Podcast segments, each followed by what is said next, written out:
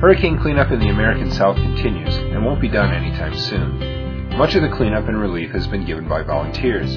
Today we have a presentation by Jean Maurer and Janet Fisher, two members of our congregation here in Delaware, Iowa, who went to Louisiana with the Red Cross. They share their experiences, joys, and frustrations. This presentation was given before an audience and recorded live, so you may have some trouble hearing those who were not sitting near the microphone who asked questions. I apologize for that, but the sound is usually good on the answers and the rest of the presentation. If you notice on the side of that ERV, it's a thing just like an ambulance inside. It's an emergency response vehicle.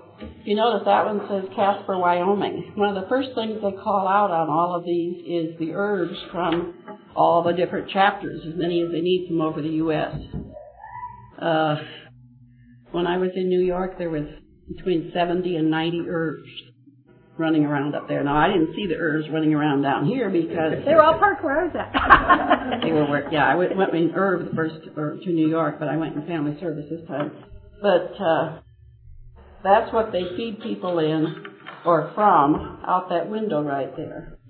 You know, total strangers. You jump in a car. I was going over to Walmart uh, the day I was going to fly out to develop some film, and you had to cross a lot around behind a Lowe's at the Walmart store. And I was a putting along by myself, and this man pulls up in the car, and he says, "Would you like a ride?" I looked in. He's got a Red Cross thing on it. I jumped in. I said, "Now, when else would you jump, or when else would you jump in with a total stranger that you don't know where he's from, who he is, or what?" And he drove me right up to the door all by myself and let me out. And of course, we passed back and forth where we were from and who we were. But uh, did you have a uh, something on you to identify you as? I had taken mine off, but he could tell I had just left. When you left the uh, fight, you took off your badge. Otherwise, people come up and bug you and ask you questions that you can't answer. and you were well prepared. So, you know, here I was, all by myself, gray-haired lady jumping in with a 26-year-old, heading to the mall. Did you say Steve? no, couldn't even remember anymore. So, Jean, what did you said you were? I was interviewing people. Okay. And uh, then explain what were I mean, what was your purpose? What were you? What was your job? Okay, we uh, had set up on a, the airport parking lot and we in could what, get in about Kenner, which was right next um, Met- Kenner, Metairie, Kenner, and New Orleans. It would be like the county or precinct right next I door. can tell. Somebody brought. I got a shirt. I got one of those you were interviewing them for Wait, the uh, for the, um, then they got a check. They had tried um, Western Union, the phone lines get all bogged down. Uh, they had tried handing out like a you know a debit card thing to people. That was when they'd left, but people were getting knocked out and taken away from them outside, so that didn't work. Security brought a man back in, blood running down his face, that uh, somebody took his card when he when he left the building. So they did away with that. And in the South, most churches uh, have a school because the public schools are poor this one uh, St. George's Catholic church where I stayed for a little while had a, a high school and everything, and when their kids were born, the people that belonged to that parish entered them in school, so they'd be sure to have a position in the school. And we lived in a uh, their fellowship hall, um, 82 cots. Uh, you had about uh, 24. It was supposed to have 24 inches between cots and so we were in there pretty thick. But anyway, uh, the people in that parish uh, on different nights were down, and they would bring in the meal. And this man was cooking in that it's a jambalaya pot. It held 15 gallon. That would be like three five gallon buckets in that cast iron pot, and he had that thing full when he got uh, done, and his son, it looked like they were using an oar practically to stir it. It was a big long handled metal thing that had been made for the purpose.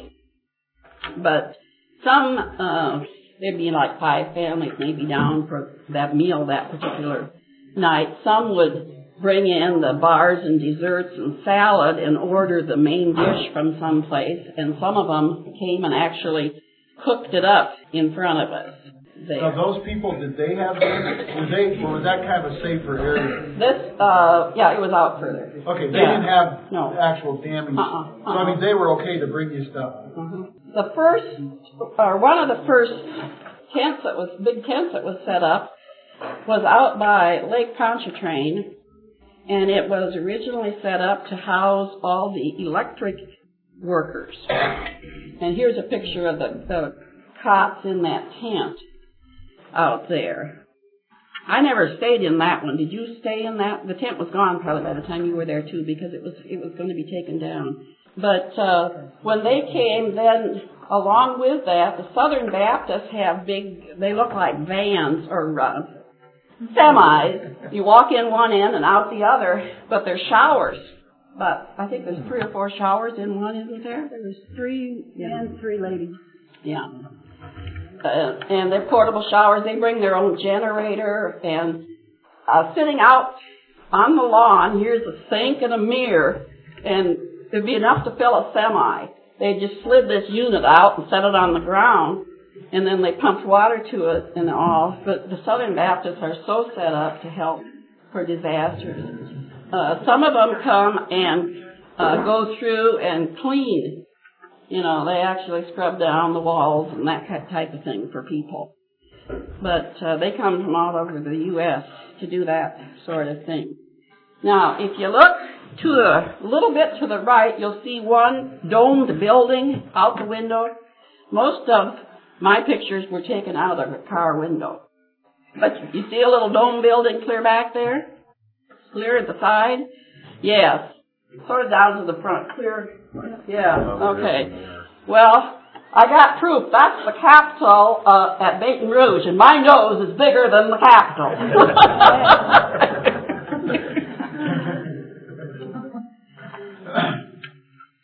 well, here was our one of our. Uh, that was at St. George's. We had uh, with the the 80 people. We had the, th- there were three, two sinks, and three stools and no shower. So out in the parking lot, they set up that hazmat tent for a shower. And it didn't have hot water, but you gotta remember it's 90 degrees down there by day, so it wasn't cold. I mean, it wasn't what you'd do at home or what you'd prefer, but you got a shower anyway. And then if you didn't like that, uh, Budweiser had a distributing center down the street, which had shampoo and everything right in the shower. They furnished the towels and all, and all the free beer you could drink. So you can imagine where most of the showers were taken. Didn't matter if it was. How long did you stay there? well, I had one guy that almost decided that he might decide to quit uh, smoking. I think. I snore rather loud. I didn't know this till after we were gone, but I got designated as a snorer, and so when I later was in a Baptist church, we were in their Sunday school rooms, and the big one, or the main room was a little bigger than this, where a majority of the people were, but there was this little room off to the side. Well, I had the Hilton because I moved in there by myself, due to the fact that I was keeping people awake snoring. well, all of a sudden, we come back one night or one afternoon, and here's another bed moved into my quarters, and I think, oh, this is interesting. And I could tell it was a boy or man because just the stuff that was laying there. Well, ten o'clock came and the lights go out, and nobody's in the bed. Didn't think too much about it, and all of a sudden, about three in the morning, I hear somebody snoring over there. I have a roommate. Turned out it was Jeff. He was a black kid, probably 25 to 30, from uh, Topeka, Kansas. Well, the kids, the younger people, you know, when you're done at seven at night, they got to do something for the evening. You know, I was happy to land and recoup in that time. But you get to that point, some of you younger ones will realize. anyway, when he came in at about 10.30, he had taken a shower, and then he went outside to smoke. Well, he got locked out. And he tried on his cell phone to get the shelter manager, and she didn't answer. Either her phone was turned off or She was sleeping so soundly she didn't hear it ringing.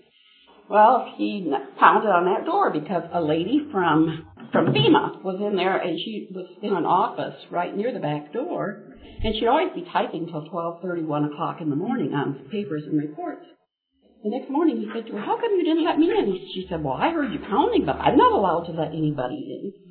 Well, he walked around to the other side of the building to tap on a window to attract attention, and he did. The cops caught him, and he got hauled off to the precinct until they finally roused the lady in our center to vouch for him that he did belong there, and he got back in.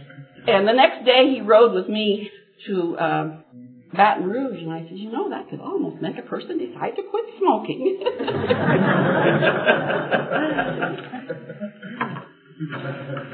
I had a, oh, uh, one more, and then I'll let Jen talk. We had, when our cops were there, some people had air mattresses. And I woke up this one night, and here sat a pair of eyes about this close to me. And he says, I fell out of bed. The air mattress was probably 10 inches wider on both sides than his bed, and he turned over in bed. The mattress went like this, and it was standing behind him. And when I realized and woke up, all he'd had time to do was to get from that lying down position to sitting up, and he was just nose to nose to me, saying, I fell out of bed. He was a young black guy, too. Um, I guess we were down there a week at the same time, but we didn't realize it until we got back. But uh, so I was staying at a shelter, um, Susan Park Rec Center, big gymnasium, uh, had a couple offices, uh, three toilets for men, women. Uh, so they set up a uh, semi trailers outside for showers. When I first got there, it was cold showers, but like after you worked hot all day, it wasn't like jumping into a cold swimming pool, but you got got used to it we finally did get hot water, and then I thought this is too hot because you couldn't regulate it. Um, but uh, there's about 60 people in that shelter. When I got there, when I left, there was about 160 people in that shelter. They were closing some of the other little shelters, um, sending everybody there. so, it, it, and so then they brought in another 10 uh, showers. Um, my job was to go in the ERV, the emergency response vehicle, and serve the meals.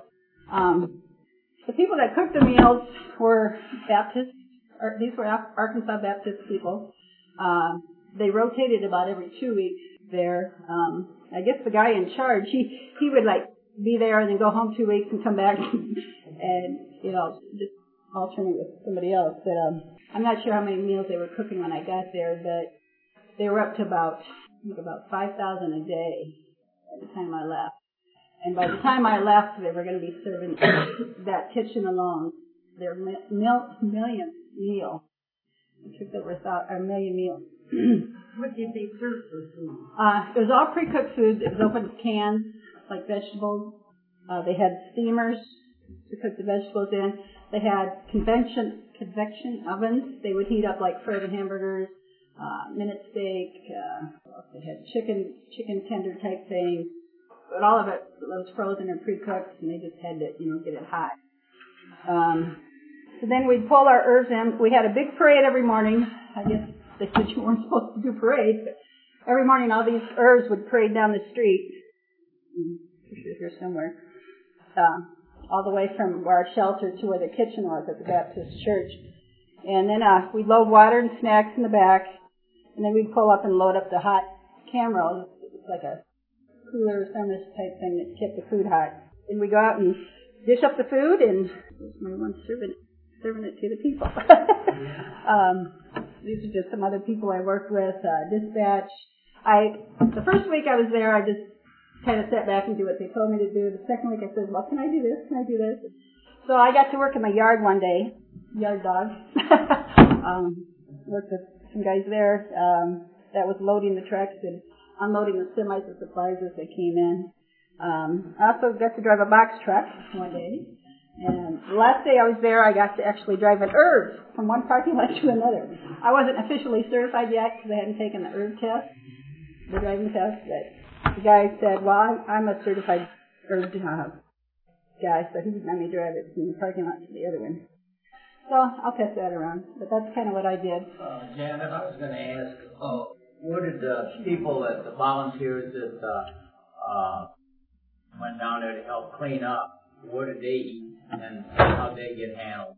Uh, I guess I'm not sure. Everybody that was at my shelter was a Red Cross volunteer. We're all Red Cross And you were feeding people from there. Some, most of us were ERV drivers feeding people. There were some family services, uh, CLS, is that what they call them? Workers at our shelter as they closed up other shelters. More of those people came into our shelters. But then they would go to their area during the day and work with the client. Most of these pictures are um, when the 17th levee broke. Um, the guy was driving there. This is a guy who taught me how to drive a box truck. And this was piles of garbage. It was like just, it was like a block wide, and I don't know how many blocks long, just piles of garbage. It was terrible. Constant on the highway, just all these semis hauling trash, and I don't know what they did with it all. Uh, were there, Jean, how long after the actual hurricane were you there? And then Janet, you were there, what, two weeks later? But how long after the actual? Five to six weeks. Now the uh, Baptist church where I stayed, the Louisiana State Patrol was being housed, and they had uh, New York police repaying Louisiana for when they came and helped them at 9/11 there. And so um, now this is five to six weeks after, and the only thing that those people from New York were doing was when they got a call going out in with body bags and bringing in the dead bodies for them. Six weeks after, and you know it's 90 degrees most days. I mean, it, it was there wouldn't be too much to put in the body bag. They were still finding bodies. Yep. Yep. But uh, New York has, you know, it's been all over the country repaying the other units. It's just like the light companies from all over. Light companies gave up a truck or two, you know, that put them a little bit in a bind, but still was able to help them down there because they had miles and miles and miles of trees to clear back so that they could put new wires in. Well, like even this one in Florida, was it three weeks from the time it hit before your brother got lights back? Yeah. Yeah, when Wilma went through. No, it wasn't Wilma. Yeah, it wasn't. That last one. Yeah. Went through Florida. I mean, they just get done one place and then they've got someplace else to clean up. They were without stoplights for well over two weeks. All the trees that were down were all lined up together when I come. The last time, you know, it was three weeks and it fell just the street at David. Yeah. They had eighteen thousand. Most of these other pictures I said was like below where the levee broke.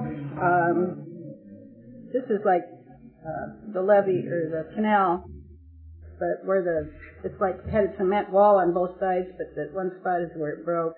And then most of these were like pictures from around that. Uh, like there'd be boats in the street, uh, yet. Um, like we were down in New Orleans, one of the last days we were down there. They have like these medians in the middle of the road, like one road goes one way and the other. The medians were just full of these flooded out cars. It was, it was terrible. They just pushed them there because they didn't know, you know, what to do with them or where to go with them yet. But uh, How does it work now? Who told, who told you guys what to do? You know, the, does FEMA then farm it out to the churches or, and then the Red Cross help coordinates with the churches? Or how does this whole network work? Well, each uh, like the Red Cross has to set up centers where they're going to have uh, places that are willing to house their people, and uh, probably it where now you probably all drove your ERV back to where you were staying at night, did you? yeah, we drove it back to the shelter. Yeah. Uh, But FEMA had nothing. FEMA and Red Cross do not work together. They're totally separate. They share information, but FEMA doesn't coordinate that. no. I mean, uh-uh. Because these people, these different groups like this Southern Baptist Convention, they couldn't just all come in and say, we're gonna get this. They always come in and do the cooking. That's the the job they always take. Yeah. With the, with the Red Cross. Yeah. Yeah. Yeah. They'd be lost without those So, um, yeah, yeah, they they do so much clean up, clean up, clean up. You'll see, uh, you know, high school age kids that took a week off of school, and maybe one of their dads came with them, and so on, and they'll be say a crew of six or eight, they're going to work for a week. And they'll just take scrub buckets and disinfectant and rags and go in and they'll go through a building in no time and just pour out every room. So you, you both mentioned the Southern Baptists. Is that is this just a, a mission that their church? Yeah, I mean, they they Yeah. they. Uh, what do I want to say? When you know they're there, you know you're going to have water, you're going to have lights because they have big power generators. They're, you're going to have food, and they often say they'll volunteer to cook, and then uh, the Red Cross distributes some of the food that they cooked. Yeah, so the Red Cross bought the food, they cook it. But the Baptists are very dedicated people. Yes, they are. David said that all, whatever. Always said it. But it's just an area where their church really, you know, for for missions or out. I mean, they just that's, That's the kind of thing they do. to help. And they yeah. they pay their own way. They'll come from any well, you know, there were some there from Montana that were were Baptists, but they were in this part of the mission work, and they'd come down there, and then somebody's in charge of the setup for the Baptists, and they set it all up the way they want it. Well, then, Jean, you, you get the feeling then after being there and seeing things like this, one, you get the feeling that uh, Baptist uh, people have a little money to work with and money to spend and, and Well, finances to, to, to they bought, yeah, you know, the the basic generators and equipment and things, yeah, and like it- you know, they get lots of things given to them too once people know that they're willing to do this kind of thing. Like the food that they served for us, we paid for, but they cooked it and had it ready to be served. We put it in the Cambros, and uh, Did Uh, you have any feeling about FEMA, that what they were doing down there? I know up here in Iowa, they had the flooded Elkader and Garber, and they say the people over there are still making payments on the houses that they had bought, which FEMA had promised to buy. yeah, I, I don't know how that works really. We, you know, we just don't really have any contact with them, other than a few of them were staying in that Baptist church and, and were working for FEMA. Early on, we have uh, Peter Tian in the our chapter in Cedar Rapids is one of the initial uh, core workers, and he's an undertaker, and he goes along with I think there's a team of probably about ten, but they fly over the area and they decide where the spot is to set up a headquarters. Now this turned out so big, we had a, the headquarters in Baton Rouge, and then before I left, they set up one in Covington, or was it Covington? Yeah. And because, I mean, how much paperwork can one place handle? You know, they had, they had more paperwork in there at that point than any disaster had ever handled. So, they cut off the paperwork to that headquarters and set up another headquarters. I heard them setting up another headquarters and I thought, well, this is strange, but I see now why, because, you know, how much paperwork, they, they were going to be bottled up with paperwork, all they could handle for a month, let alone more coming. Yeah, the vet, headquarters of Baton Rouge is where I went to when I went down, and I felt blessed because I got down, my plane got there about noon. I was to headquarters at one. We had an orientation at two. I was to my shelter by about four or five o'clock that mm-hmm. night, and I was at work the next day. You heard stories from people that went down there and sat at headquarters for over a week because they didn't know where to send them. That's like, They got too many people there and they weren't set up yet knowing, well, we can house this many people here, therefore you can send, you know. But here they were with all these people before they really had the thing rolling. I flew into Dallas and that afternoon Rita was going to strike. And so they canceled my flight on over to Baton Rouge. So I went to my brother-in-law's in Dallas, spent the night, he ended up falling, cutting his head open and spending the night in the hospital. So I let myself into his house and back out again. Never did even see him. The next day we got to the airport and we were supposed to fly at nine.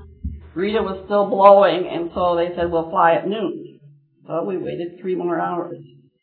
And then we flew over to Baton Rouge and we circled the airport an hour and a half. The wind was too high, 45 knots. They flew us back to Dallas. Spent another night. So, you know, Janet said that's the way it's supposed to work, but it doesn't always work that way. were either one of you concerned safety wise, or were the people the people that you were helping were they all were they all uh, willing to take the help, or were some of them you know? Tell us about the attitude of the people. Uh, most of the people were downright friendly, just like they are around here. You know, uh, when you had to tell somebody they didn't qualify, you kind of wondered, you know, how they take it, because just like around here, some people take bad news well and other people don't. but, you know, you have to tell a few. Okay, we had, um, oh, 14 or 17 pages of zip code numbers that all were qualified as disaster areas. So all we had to do was look to see if the address, their pre-disaster address was on those zip code lists. Now normally it's not that big and so normally damage assessment has gone out and gone up and down streets. And so if they give you their street address, we have an assessment on their house because damage assessment uh, precedes family service. Well, this, there was no way they could. And so if you were on that 14 pages of zip code, then you qualified for service. Okay. Um, they had to have their pre-disaster address now, if you just recently got a driver's license, that would be right. You know, your driver's license and your photo ID. You had to have a photo ID. But, you know, like here, licenses are good for up to six years, and a lot of people move in six years' time. Okay, then you just had to have something that had, like a utility bill or something that showed that you actually did live in that zip code that you claimed you lived in. And most people would come up with something, there would be a few. Now I had one old, older man. Uh, you can go into Walmart and get your photo taken and stick it on a card and write your address on the card, you know. And the, the thing he showed us was from 1998. That's how beat up the thing was. And I couldn't accept that as a current photo ID. And but um, most people knew, like our parking lot was on a major uh, street where we set up, and we could get a thousand cars in the parking lot and they'd start lining up at 10 at night. We had, oh, 28 to 31 lines of cars on that parking lot. And they'd be lining up, they'd open it at 10 at night, and as soon as the parking lot was full, then they shut it off because otherwise people would be backing up traffic on that main street. And for three days we had to empty the, well, we'd start at 9 in the morning, and by noon we'd be done with the parking lot. Well, then they'd wait and do the same thing. And after three days, they were able to leave the parking lot open. Uh, around, there'd be room for people to pull in in some lane or another. And as they came into the parking lot, people checked at the gate to make sure they had the right kind of identification that they needed. So nobody'd sit there for six hours and then didn't have uh, the right thing to prove who they were and where they lived. But we had National Guard with guns parading back and forth on that parking lot, and if you wanted, you could have walkie-talkie. So if you were anybody gave you static, you could say just a minute and back away from them, and National Guard would be there in ten seconds. Of course, you could be shot dead by them, but you didn't give it a thought. I mean, they did find uh, if the National Guard checked cars the first night or two, and they took guns away from, but it was women with kids that had come to sit in those cars all night, and it was for their own protection. They brought their gun along. And so when they left, then they gave them back to them, but um, then it wasn't. No, I, you never really felt any danger of any sort. Most people were really happy, you know, to get whatever they could. Um, we were serving the food, and uh, and they always told us, you know, safety first. You know, we're to make sure you're safe. We're not to send you someplace that isn't. And when they first talked about going to New Orleans, they said, okay, they tried it, uh, the first serve that went in there, it was kind of a trial thing. And, uh, they said, okay, the people, I wasn't one of those people, but the people that went out that day had to take, have an extra pair of clothes sitting outside their shelter and an extra pair of shoes so that when they came back, they took off their shoes, went to the shower, showered, and, you know, bagged up their clothes that they were in New Orleans with because of all this you know, ashes and whatever were floating around. But um, by the time I got to New Orleans, they said no, everything's dead. You know, it's safe to go in. Um, I know there was one of the days we were down there, they pulled an ERV out of the area because there was a gunshot and police all over, so they pulled that ERV out of there right away because they didn't want to put any Red Cross people in danger. But as far as people coming up and getting food, everybody, most people were just, you know, so thankful we were there to serve them. Um, they said, you know, if they come up for food, you give them a meal, you know. Even if it looks like they don't need it, you give them a meal. We don't refuse anybody. And uh, there was some complaints about, well, all these construction workers that are down there getting paid are coming and getting meals. And it says, well, we don't know all the circumstances. You know, if they come up, we give them a meal. But, um, there was a time after you serve, after you have the, the thing open for four hours, it's not supposed to be servable anymore. so there was times, you know, you had this food and it's like you hated to throw it away, but and a lot of food did at times get thrown away. But um, if it got close, you'd go to this one parking lot at CVS, and uh, everybody knew that the ERV was there at night, and you'd get rid of it. You know. um, I guess somebody was saying there was one time, a couple times, they took their food over to a hotel that all these Mexicans were working on, and they just put it, uh, take it out of the bag, out of the thermos, put it in a cardboard box, and it sit there, and those guys come and eat it, which I thought was better than throwing it away. but, uh, people that you said about uh, a party not full of cars, and what about people that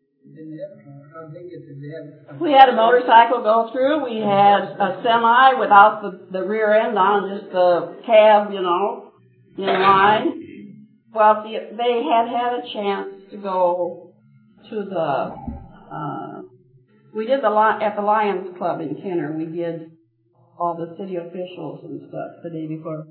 You know, and it's really sad.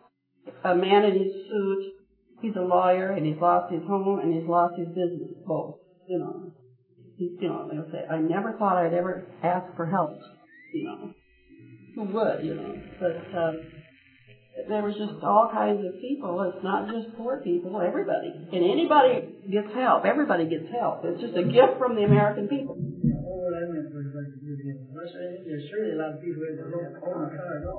Okay, there were a lot of people that came through with two or three different families in a car. Yeah, they brought people through in vehicles. And then see later they would set up in a building someplace. Then you could, you know, walk in. There were a lot of centers that were set up that were just, uh, there was a hotel where I was at and worked in uh, Baton Rouge. And people would be lined up five wide. And we had, oh, 25 to 30 tables and you'd get uh, six people. I took five people because I sat here and I could have one beside me on each side and three over there. But people grab a form and what do you do first thing? You see name and you start writing your first name. Well, unfortunately the form is last name first.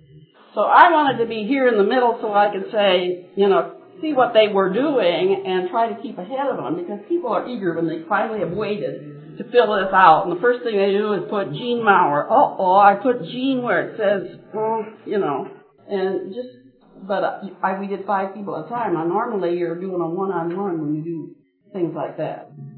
But from the parking lot, what we were doing then, uh, they would get a check mailed to them. And a family of five was the maximum. You can have ten in your family, but as far as the Red Cross is concerned, a full allotment is five, you know a family of one, two, three, four, or five. But anything beyond five was still five was considered the maximum amount that you would get. If their homes were gone, where would they be? Okay, they have most. This is five, six weeks. They're living someplace or staying someplace. They, they, they so not necessarily the address that they showed as their residence. Right. The pre-disaster address goes on here, and then we mailed. Some were mailed back there because people were back. Others were mailed to a hotel. There were a few that went to Arkansas and to Texas and different places. What do you see? Uh, I mean, what's the need now? Mean, what what's the Red Cross needing? What do you need for these people? Money to keep it running uh, as far as, you know, people think they'll bring a, a load of blankets or stuff. Well, there was somebody in Delhi set up that was collecting a load of stuff to take down. it's really hard to get things like that to the people that need it. The Walmart down there, when I was there for a while, was only open from 9 till 2. And then they, it took the rest of the time for them to get stuff out because people would be coming in and they needed clothes, towels, and so on. And it was, you know, normally you see stuff out on shelves. They had got to the fact that they were just cutting the top out of the box, you know, and like they do and, you know, stick a tag on it and they didn't really get stuff all totally shelved because people were re- getting the things that they lost and needed. They weren't even able to stay open a whole day because their uh, stock would get down, you know, even the, and there were lots of, well, like in Kenner, I would say probably only mm, an eighth of the businesses to a quarter were open.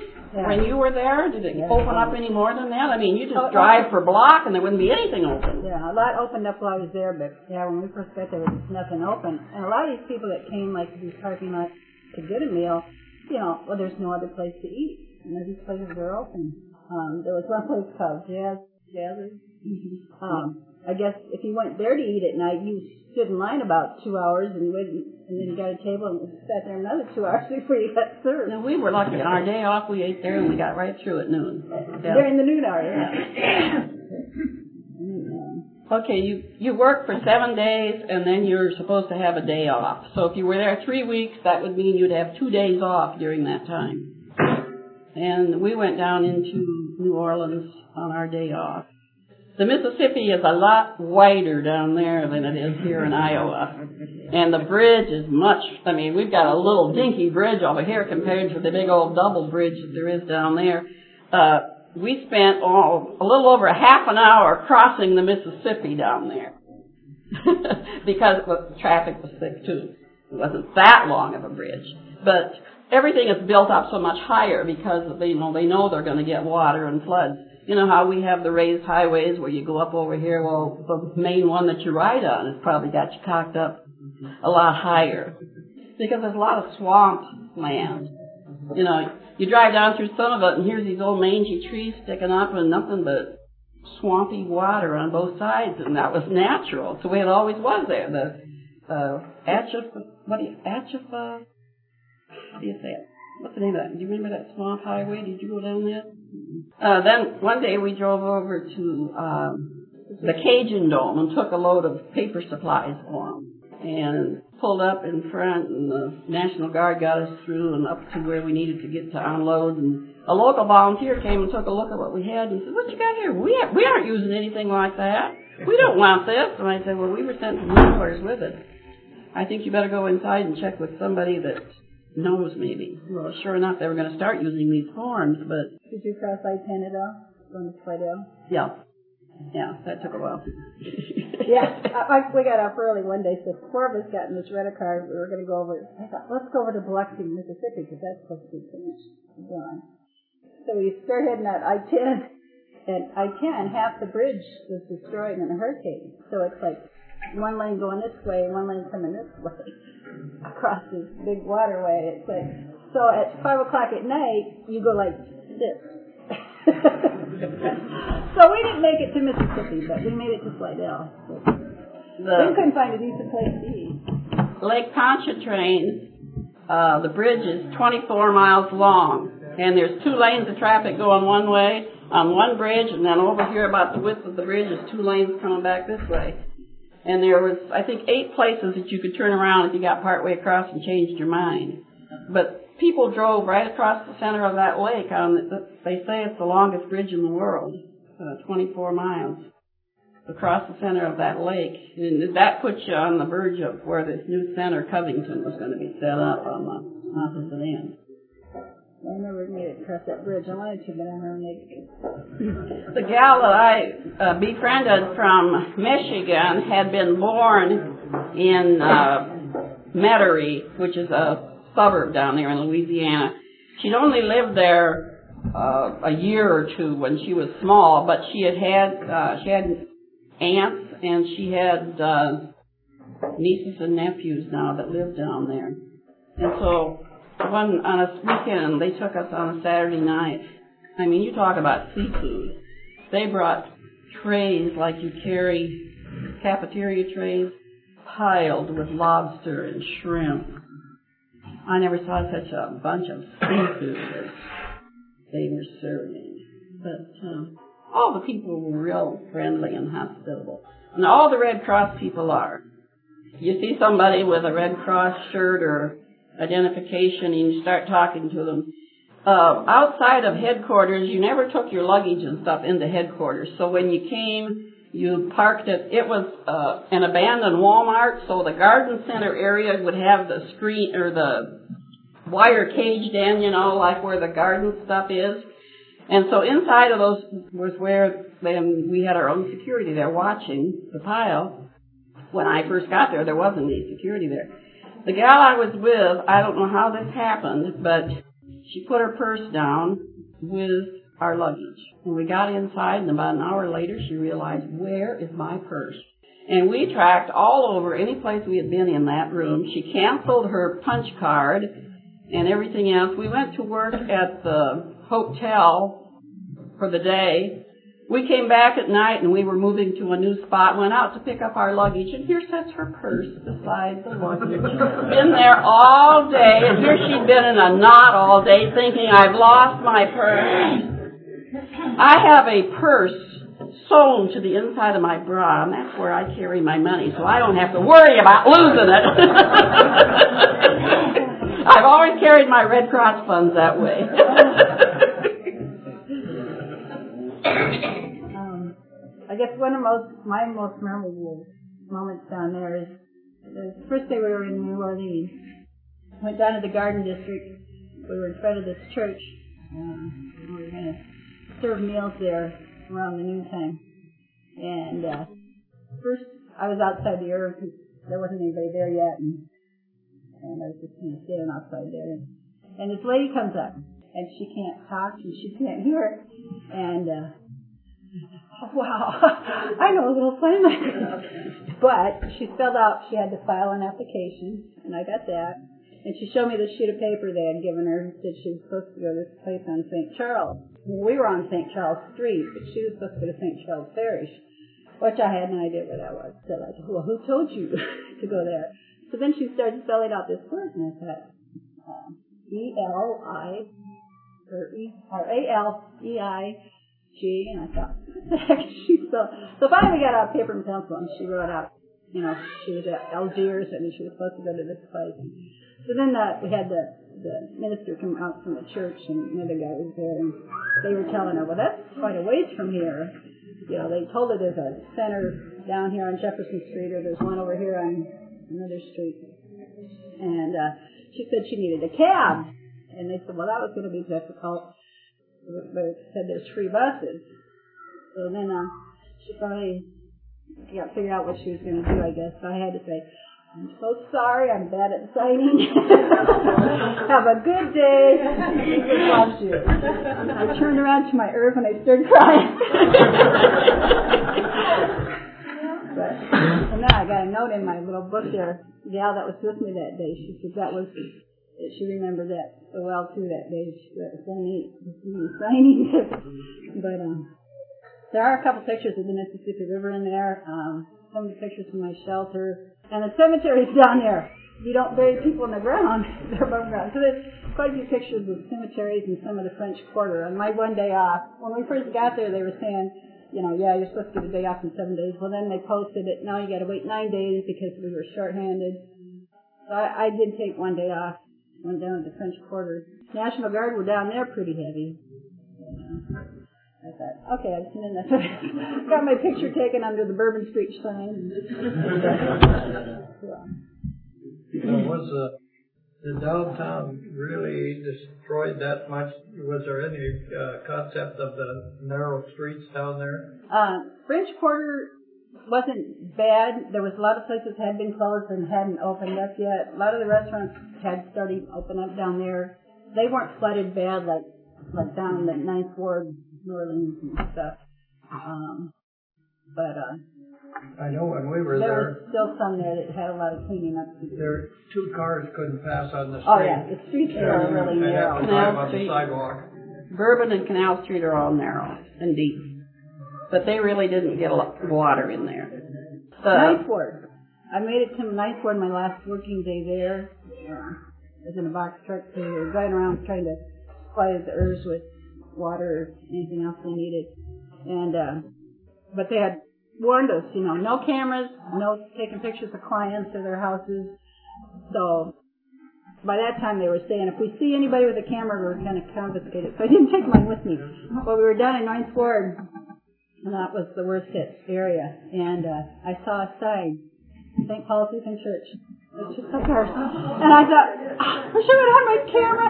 And, and I would have made the guy turn around and go down there if I if I did. But, so I don't know what kind of shape that was in, but that was done in Ninth Ward. you kind of got immune to just piles of rubbish because it was all over. Yeah. I mean, you look at rubbish for 24 hours, two days, you know, and pretty soon you're just driving by rubble and you're not saying oh my anymore because it's all the same for miles. down in the French Quarter, there was one storefront that was boarded up yet, and it says, "I have a, gu- or I am here and I have a gun." it's like warning any looters, you know, Yeah. don't come near. Yeah. It's like, uh, over like in Slidell on the garages, it was maybe they had sprayed on family okay, or um, maybe it's a uh, gone to Texas or something, because those people left for you know three, four, five weeks, and we're just finally getting back into there. Yeah, I know there's a car in one of those that has where they showed that on TV too, where they X the houses and the number at the bottom was how many dead were found. You know, but I know there's one of those cars in the picture has one of those. They searched everything know, afterwards. and like down in New Orleans, like in uh, Saint Bernard and and uh, 13th, was it? They're still finding. And can you imagine? This is much, much, much after the fact. You girls are to be commended for all you've done. Very special. It's always an experience, isn't it? Oh, And each one is so different. I do it again in a heartbeat. I, Yeah. I really Yeah. enjoy it. I mean, not that I want to see a disaster like this again, but you know. We'll just look at Kentucky and Illinois, all the tornadoes and stuff that we're getting. Well, Iowa even here just in the last few weeks again. Way out of season, but being hit again. Some of the people, the shelter I was at, um, we're gonna go home for a couple of days break and then go to Florida for. Then we've had, when I was leaving, a couple more people were coming in that had been there three weeks, gone home for a couple of weeks, and coming back. Thought, yeah, if I didn't have a job and a family and stuff to worry about, I'd come back. That's like, How did they, with Red Cross, do they, do they call you and say, and say, can you go this time? No, Or- well, or sometimes. You call them and say, I, I, I, I want to go this time, or how does it Yeah, work? yeah. You have a choice whether you go or not. Uh, they're, they're looking for a lot of a certain thing. They may call you, whatever you're qualified for. Dean and I were both going to go back to Florida here, but he has one more class that I. We he had taken one night of it, and he hadn't taken the second night. And it actually turned out to be the day he went in and had surgery, and so we didn't go back. But uh, we were going to go to Florida. Didn't. But you have your choice. You you train in what area that you want to work in, whether it's mass care, whether you're working with handing out food and handing out uh, cleanup kits, and well, this one woman said I. Uh, this was in, I think, the Cajun Dome, and they were handing out towels, new white towels. And this lady says, "Don't you have anything in color?" She says, "I felt like slapping her." you know, I mean, how fussy can you get? if you're having something given to you and criticize that it's not the right color, I mean, most people are not that way, you know. Most of you would take a white towel willingly if you needed a towel. But, uh, you know, you get stuff handed to you so long, it's just like a meal. If you're sitting there in one of those, the, uh, Mayor Nagin was being criticized because he was making the rounds of these shelters and telling them they're going to close them. Well, people had a roof over their head and they had food put in their hand. Why move? This is fine, you know. and they weren't making any bones, and then they're complaining that six weeks later we're going to close this down. Well, what are we to do? Well, they hadn't made any bones to do, and a lot of people did, you know, like you normally would. After you've adjusted, you see what comes next and what you can do and where you can go. But a certain percent were quite happy as long as they were being fed and had a roof over their head. After a while, Jean, you get the feeling that maybe some of these people haven't ate so good in a long time, huh? Well,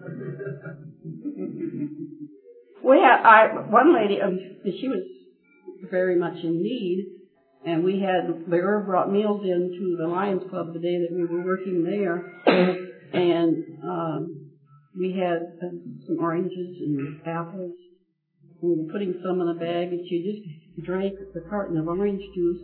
Oh, but I don't eat oranges. Now, if you really need something, are, are you that choosy? You know, if you like orange juice, you don't like an orange. Does that exactly hang together? You know. I had a girl that went through, and she had her mo- her grandmother, her mother, her live-in, a child, and herself. That made up her family of five. And she slipped and said that she was a college student. And I said, do you live in a dorm? Yes, I live in a dorm. I said, you can't apply for all these people to get aid, you know.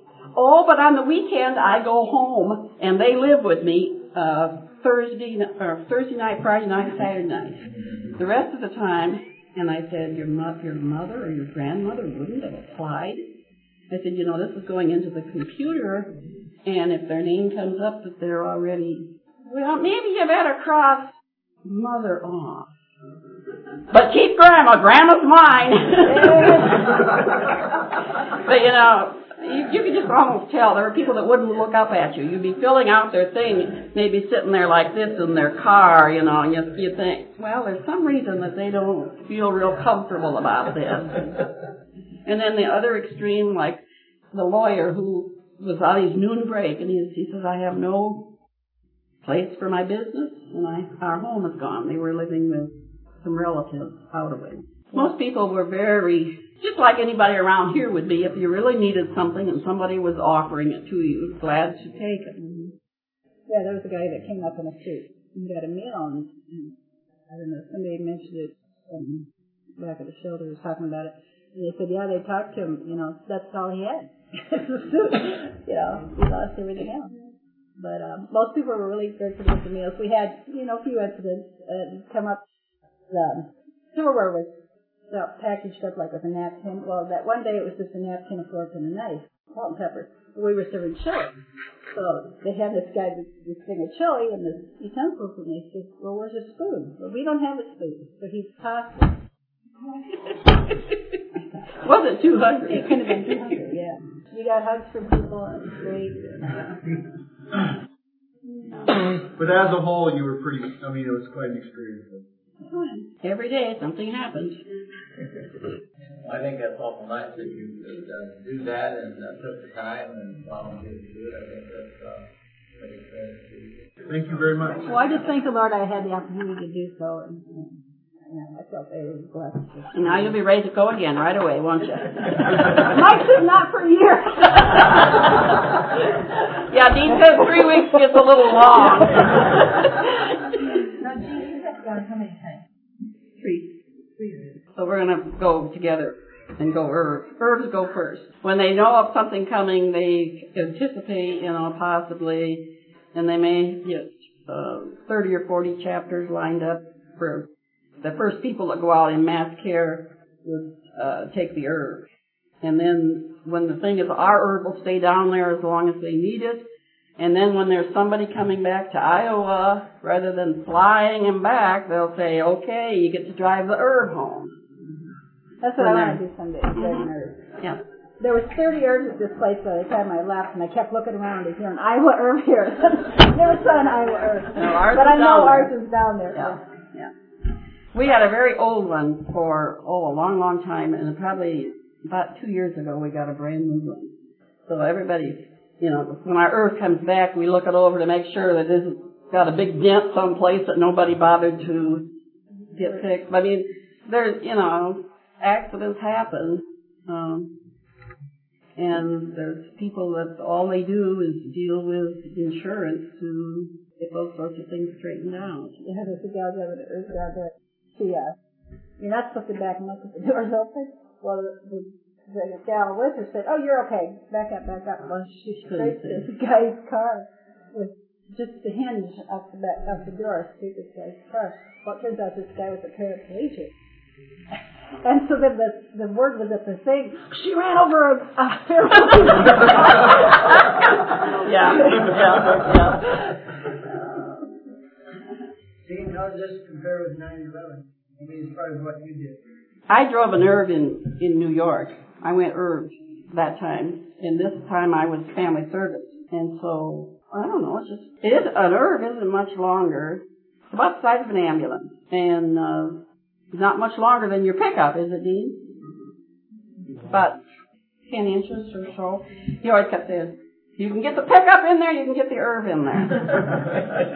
but, um, when you're out with the ERV, now, you load up cases of snacks and uh, things, and then you'll get a regular route, like you'd be leaving off cases of fruit and uh, cases of snacks, bottled water, all that kind of stuff, and you might have eight or ten places a day that you had to, you drive your ERV into the big old warehouse, and you make a list of categorize everything that you've loaded aboard, and then when you come back, the, the stuff that you have aboard goes in a different pile.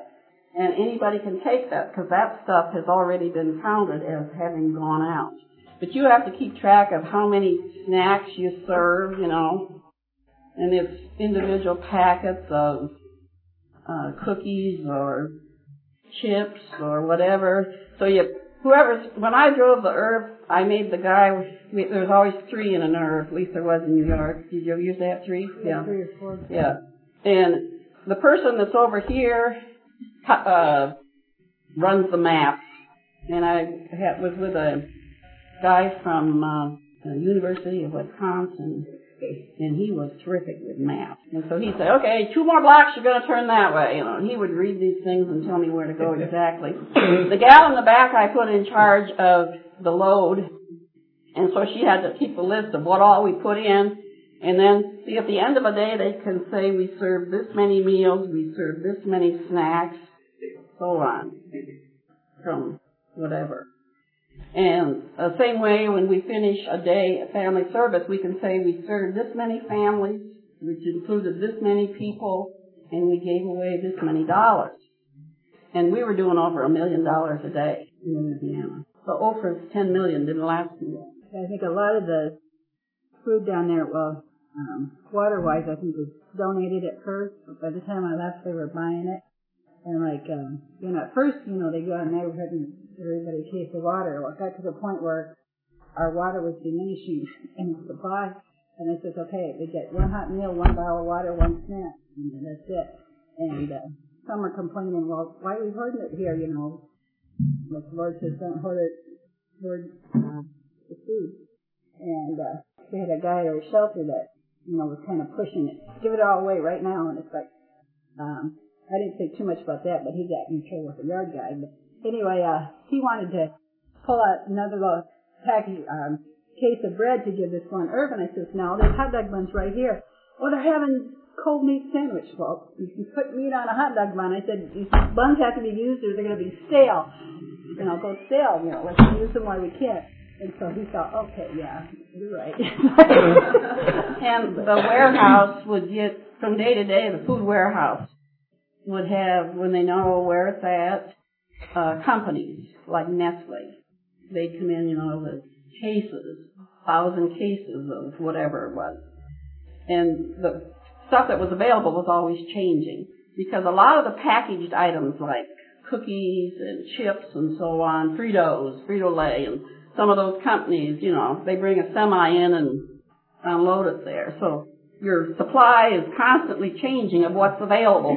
You may have gobs of bags of little peanuts today, and you won't be able to find one in the warehouse tomorrow. You know, because you can load. How many meals did they tell you you could haul in your ERV at once?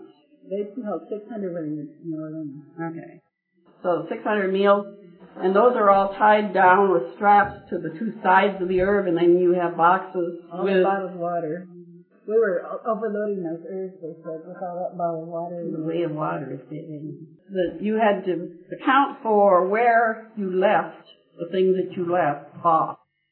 uh, and you know how many meals you served from your ERV that day. Now, like I've been up here on the Mississippi when there was flooding at um, Marquette, and we would run over to Elkader and get our food from a restaurant, and then we'd run back up there by, right by the Mississippi Bridge at Marquette, under that bridge, right near the casino there, where we would uh, serve out those meals at noon. and like she said, it'd get too old so we'd run across the bridge and we could give it away in Wisconsin because we were Iowa.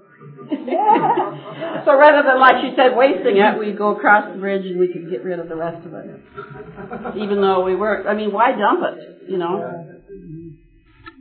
And then there were people that do nothing but walk up and down the lines. I did a lot of that in New York too. Like when people are waiting in line to give their information and get their money. There are people walking the lines with boxes of snacks. I know they took us away after about four hours at Madison Square Garden because there was a job fair going on and there was oodles of people in there. And here we, when you take a slow box the size of a pop flat, you know, but with a little more side on it, and there's hands reaching in from both sides taking out of there, you know. Pretty soon the police said this is mm, this might get banned, so they made us quit. But if they think there's, you know, any chance of trouble developing, they usually get us out of there. I don't really worry about not being safe. I figure if I'm going to die, I'm going to die. and I was supposed to die. Our shelter had guards. They weren't National Guard, but they were hired in guards to guard our shelter, you know, and you had to wear your badge so you couldn't get in. And, uh, they said, and the guard said, you know, if somebody comes, if you're cleaning out your ERV at night and you got some water left and somebody pulls up with a car, you cannot give them water. You cannot give them a snack because then the word gets out. Oh, we can go there and get stuff. Well, then they get bombarded. But um, you, you uh, at the kitchen too was supposed to be the same thing. Uh, a friend of mine said she had somebody, a lady in a car approach her there by the thing and, and wanted just wanted some water. And she knew she wasn't supposed to give it to her, but something in her heart told her, you know, I gotta give her some water. So she went and got a key, like a six pack of water, and gave it to her. And she turned around, the sitting there, and she said, if I'm in trouble, I'm in trouble. But she said, I had to do that. And after she gave the gal the water, the gal cried, and, you know, just, know, she didn't know what else to do. Yeah, you don't think of water as being a big item, you know. We've all, I water all my flowers I want to. I probably run twice as much in the shower some days as you should. But when water becomes an item, when you gotta have it to drink, you don't realize, you know, I see people drinking bottles of water and think, what a waste. You can run it out of the faucet. But you know, when you can't run it out of the faucet, it becomes an item, an important item. Thank you very much for sharing this morning. Yeah. And now it's time for the product, suggestion, of, the week. In a previous podcast, we heard about a catechetical curriculum that teaches about church history, but that curriculum was written for adults. I'd like to see a church history curriculum starting with the book of Acts and ending with present time, geared toward about 4th through 6th grade. Let's show our kids not only the heritage they've inherited, but how it applies today. If possible, throw in some PowerPoint or reference some movie clips or something like that to keep it interesting. If you have a website, put the URL in your SIG line.